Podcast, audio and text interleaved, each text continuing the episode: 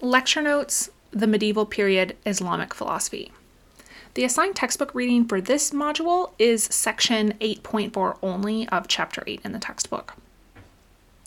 Before we dive into the two Islamic philosophers we're going to be covering in these lecture notes, I want you to watch the following short overview of Islam, and it's a video from Khan Academy. It's embedded in the Canvas lecture notes. I expect that most students in the class come in with some familiarity with Christianity, but many TJC students are less familiar with Islam. And since there's a lot of misinformation about Islam floating around, I think it's good to start with a very basic overview of the Muslim faith before we discuss two medieval Muslim philosophers. All right, so moving on. As you hopefully remember from the last module's lecture notes, remember that as we proceed during the Middle Ages, the Middle East was an intellectual powerhouse. A lot of great philosophy was going on in the Middle East, as well as other scholarly inquiry. And one thing that might be surprising is that the philosophy often involved a lot of interfaith dialogue. We've already seen some of this at play with Aquinas. Although he was a devoted Christian, Aquinas' philosophy engaged deeply with Aristotle, who's a pagan philosopher. he also dialogued with leading Jewish and Muslim figures from his era. That spirit of dialogue among the monotheistic religious traditions characterized Islamic and Jewish philosophy as well. After all, keep in mind that although these groups obviously had religious differences, philosophically speaking, their interests were very overlapping. For instance, there was a lot of debate about the eternality of the world in Muslim philosophy.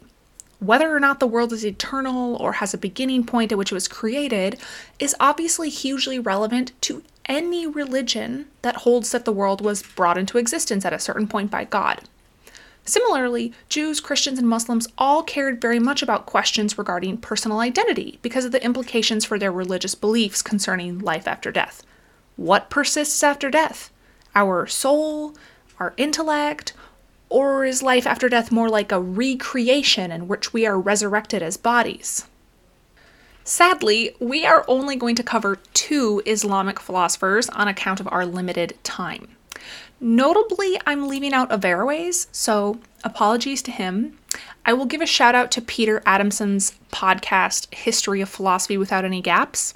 As the title suggests, he has a number of episodes on many, many figures in the history of philosophy, including lots of episodes on medieval philosophy in the Islamic world. So, if you want to learn about Averroes, I would suggest his podcast as a great starting point. We're going to cover the philosophers Al Ghazali and Avicenna. Yes, I realize that we have discussed Augustine, Anselm, Aquinas, and now Al Ghazali and Avicenna, and all of these A names are probably getting a little confusing. It's not on purpose, I promise. Okay, Al Ghazali. Al Ghazali is perhaps one of my favorite philosophers that we'll study in this class. We'll only be able to briefly cover him in this module, which is a pity because there's a lot of interesting things to discuss when it comes to Al Ghazali. We're rewinding a little sp- chronologically speaking in covering him. Al Ghazali and Avicenna were roughly contemporaries of Anselm. Avicenna was a bit earlier. And Aquinas lived about 150 years later than the three of them. As with basically everyone we're studying in this class, Al Ghazali wrote a number of texts, but we'll focus on a relatively brief text of his titled Deliverance from Error. Soon we're going to be discussing Descartes, an famous and important Western philosopher, and looking at Descartes' skeptical method. You'll learn more then, but in brief, Descartes' skeptical project involves examining all of his beliefs and trying to doubt them in order to sort out which beliefs are good and which should be abandoned. Al Ghazali does something similar in his deliverance from error, but what's so interesting about him is that he comes to a very different conclusion than Descartes. Descartes concluded that he could overcome skepticism and find knowledge by using his own reason to prove what he knows. But Al Ghazali says that doubt and skepticism were like a sickness that fell on him, and he did not escape through his own reason, but God had to specifically intervene to rescue him or cure him of skeptical illness. Descartes, in other words, seems to think that he can find and prove knowledge all by himself, using reason, whereas Al Ghazali seems to treat knowledge as something closer to a gift from God. Later on in the Deliverance, Al Ghazali argued that there are three levels of knowledge. They are one, fruitional experience, which is like a direct personal knowledge, two, apodictic proof, logically and rationally shown, and three, faith, which is accepted based on what others say. At these translations, I realize like the labels are a bit clunky, but we'll make do. So, fruitional experience is a rather fancy name, but the concept is actually pretty simple. It just means that the highest form of knowledge, according to Al Ghazali, is direct personal experience. Al Ghazali gives the example of knowing facts about what it's like to be drunk versus actually being drunk, but maybe it's easier to use his other example, that of knowing God. You can know a lot of things about God, or you can directly, personally experience God. Al Ghazali had a bit of a mystical bent, as you can maybe guess. The latter, this direct, personal, intimate knowledge, is the highest form of knowledge, he thinks. Another more concrete example might be knowing theoretically how to do work on a car. Pick something simple like changing oil. Theoretical knowledge of how to do this might come from reading a textbook description of what to do. That's some kind of knowledge, it's not nothing. But even higher is the knowledge of how to change a car how to change a car's oil that comes from actually doing it. Fruitional knowledge or fruitional experience in this case would be the knowledge that comes from actually executing the skill. The second best kind of knowledge is apodictic proof. Again, it's a fancy label, but the idea is pretty simple. Apodictic proof is knowledge that's shown true through logical and rational proof. He thinks of this as the sort of knowledge we pursue in philosophy. Al Ghazali thinks this is good and important, but he claims that it's not as high a form of knowledge as direct experience. Note that this is pretty controversial and unusual in comparison to the philosophers we've studied thus far. Almost all of the figures we've studied thus far have strongly emphasized that reason brings about the best knowledge. Think of Plato, and imagine telling Plato, eh, knowledge that comes from reason is okay, but it's not as good as the knowledge of direct, intimate acquaintance. I imagine Plato totally losing it at this idea. And an aside, of course, yes, it would somewhat depend on how we defined direct, intimate experience. For instance, I think you actually could argue that for Plato, when we reason and acquire knowledge through reason, it's that our reason is intimately and directly acquainted with what one knows, like the forms capital F. But Al Ghazali meant his point to be somewhat of an attack on traditional philosophical views, I think. So I suspect he would resist this idea and would say that no, he really does mean to say something very different than the other philosophers. Maybe keep in mind that another one of his books is titled incoherence of the philosophers. Finally, the lowest form of knowledge is faith. This might be confusing because you might think, well, is Al Ghazali saying that religious knowledge is the lowest kind of knowledge? But in this context, what he means by faith is not specific to religious knowledge, but rather just means believing something because someone else told you. Philosophically speaking, we would call this believing on testimony. Again, there is a place for this, but you can see how believing something just because someone told you is not as good as demonstrating the truth for yourself with reason or directly experiencing yourself. Again, take the example of knowing how to change the oil in one's car. The highest kind of knowledge would be having done it and knowing how to do it. The next best would be a textbook textbook knowledge where you understand the steps and have a good theoretical grasp of what to do, but you've never put it into practice.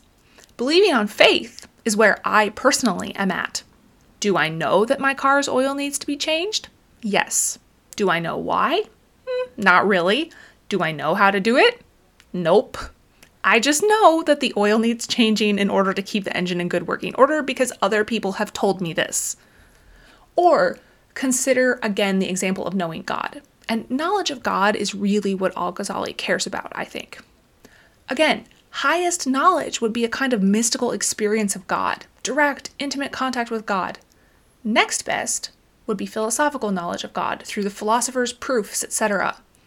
The lowest knowledge of God would just be to believe some things about God in light of what your parents and the imam or the rabbi or priest or pastor have told you about God. In short, in contrast to many philosophers who are eager to elevate reasoning to the highest form of knowledge, Al Ghazali is really a bit of a mystic. Interestingly, although Aquinas' meticulous work throughout the Summa, using reason to synthesize Christian teachings in Aristotle, might make you think that Aquinas is definitely on team reason, as it were, Aquinas also is reported to have had a mystical experience at the end of his life, and afterwards is supposedly is supposed to have said that his entire meticulously written and carefully reasoned Summa was straw in comparison, i.e., garbage, flimsy, and worthless. One aside, I did say is reported um, to flag that it's not totally clear whether this story about Aquinas is actually true. Okay, Avicenna. Avicenna was one of the most significant Islamic philosophers. As I've already said, during the Middle Ages, Muslim and Jewish philosophers in the Middle East were engaging with Aristotle in great depth, writing immense and detailed commentaries on Aristotle's works and responding to his ideas with their own writing. Whereas Aquinas, in contrast, was excited by the revolutionary and brand new body of ideas he discovered in Aristotle when the translations of Aristotle's work finally made it to Europe. Avicenna's work on Aristotle and his own, Avicenna's own, original works were hugely influential. He was an important figure for his fellow Muslim philosophers, but he also had a big influence on Jewish and Christian philosophers. As with a lot of figures in the history of philosophy, Avicenna wasn't just a philosopher. He worked on philosophy, science, and medicine. But our modern sharp divisions between all of these different subjects did not really exist in his day. He was, by all accounts, uh, an intellectual prodigy. He published an encyclopedia by the time he was 20, and all in all wrote over 400 texts. Amusingly, Avicenna seems to have been pretty confident, mm, okay, probably arrogant, about his own intellectual talent. In his autobiography, he wrote that he memorized the entire Quran by 10 worked with a tutor in philosophy, but quickly knew more than his tutor about both logic and astronomy, and claims that he easily taught himself to be a doctor since, quote, medicine is not one of the difficult sciences, end quote. And since medicine was too easy, he then moved on to verifying the works of the philosophers, all by the age of 16. okay, uh, one of the things Avicenna is famous for is this thought experiment known as a flying or floating man thought experiment. Before I describe the thought experiment, let's back up. Let me pose some questions. Say your body is destroyed, so you are dead. Do you continue to exist in any way? Or say that you undergo a dramatic transformation in personality and conduct as a result of mental illness. Like schizophrenia might be a good example here. Are you still the same person? Or is the person after the schizophrenia diagnosis a separate person from the person before, and it's just like two people occupying the same body? Final question. A lot of people naturally gravitate towards the idea that we are our soul or our conscious experience or something like that. After all, you probably wouldn't say that getting an organ transplant makes you a different person. Big changes in the body like that don't make you a different person, or so most people think. But modern neuroscience can provide a pretty thorough explanation of how your conscious experience comes from the body. For example, think about your emotions, which are probably subtly coloring all or almost all of your conscious experience, even if you don't realize it.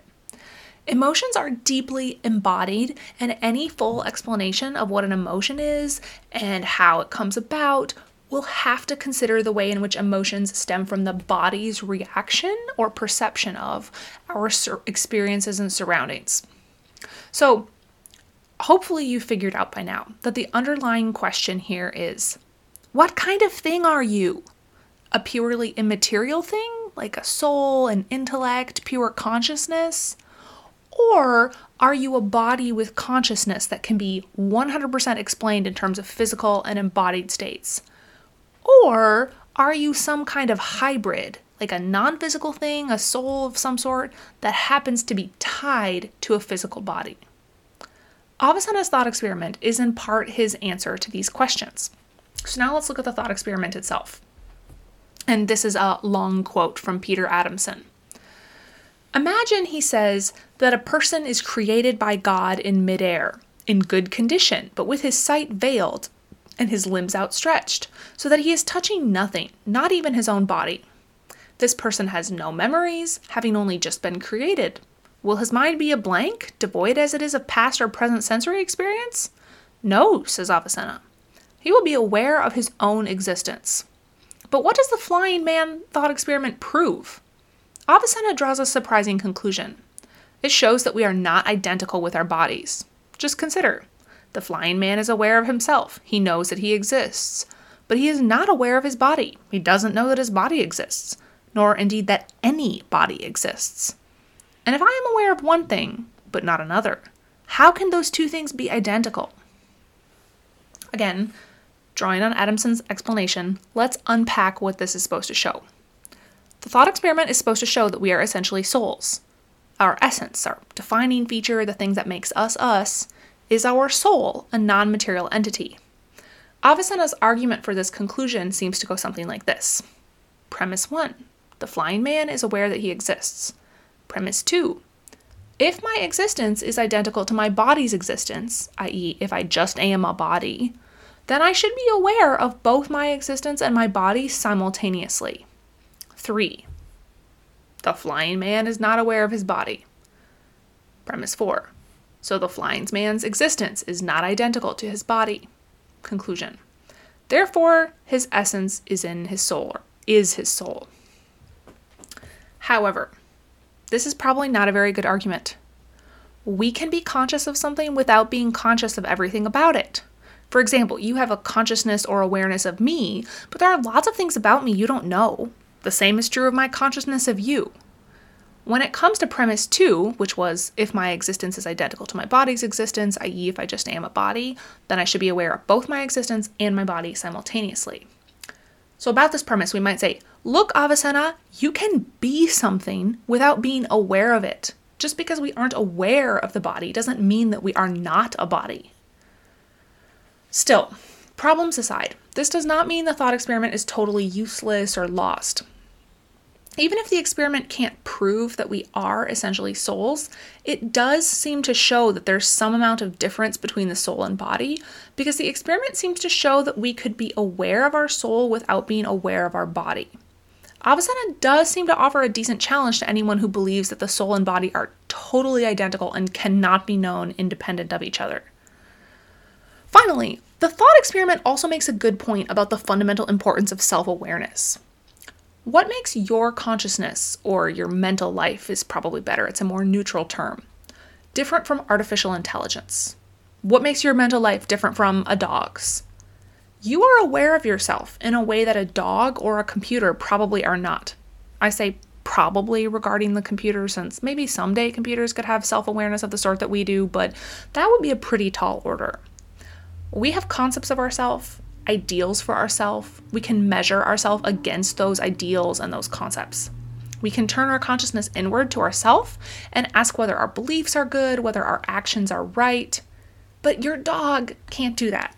A computer can't do that. Section B for Avicenna, his argument for the existence of God.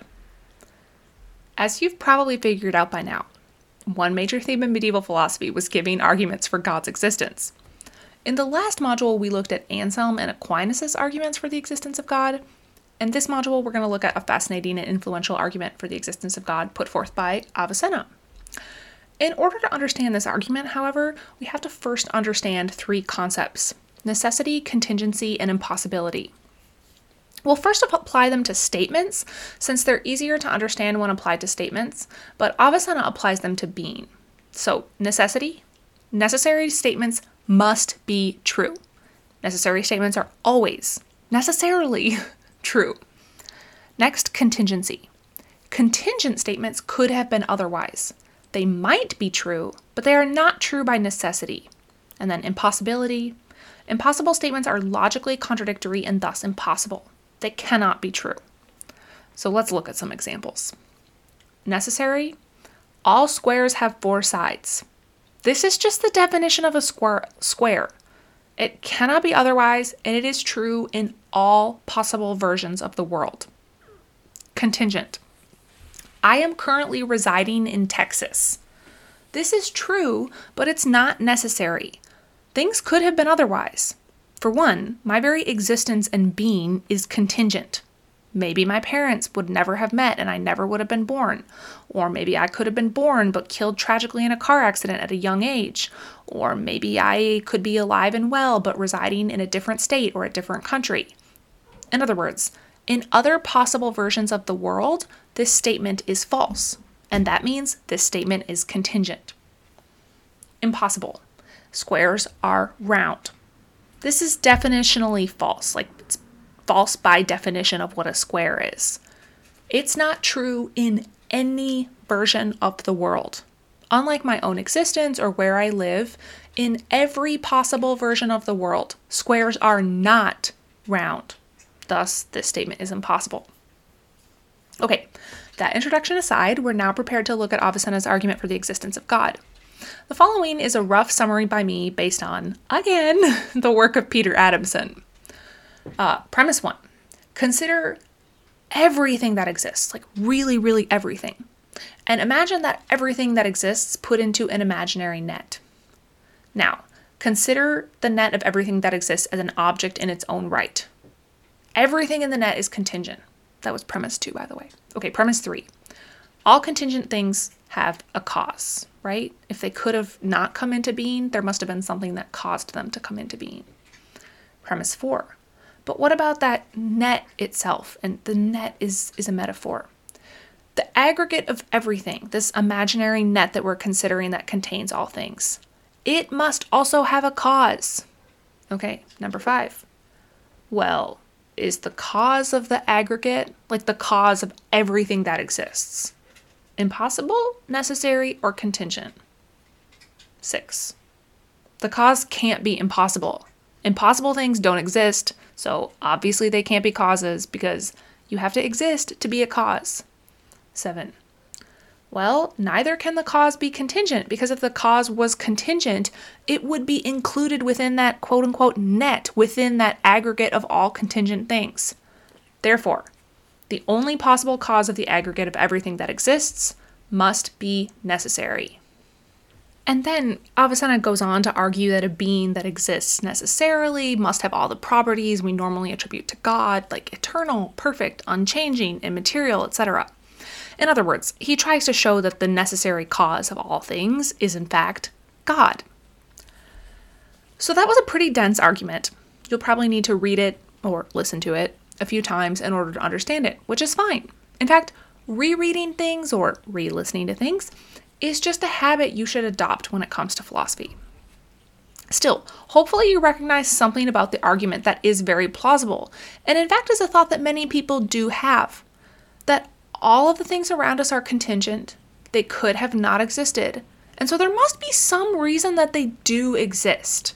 And that reason is perhaps God.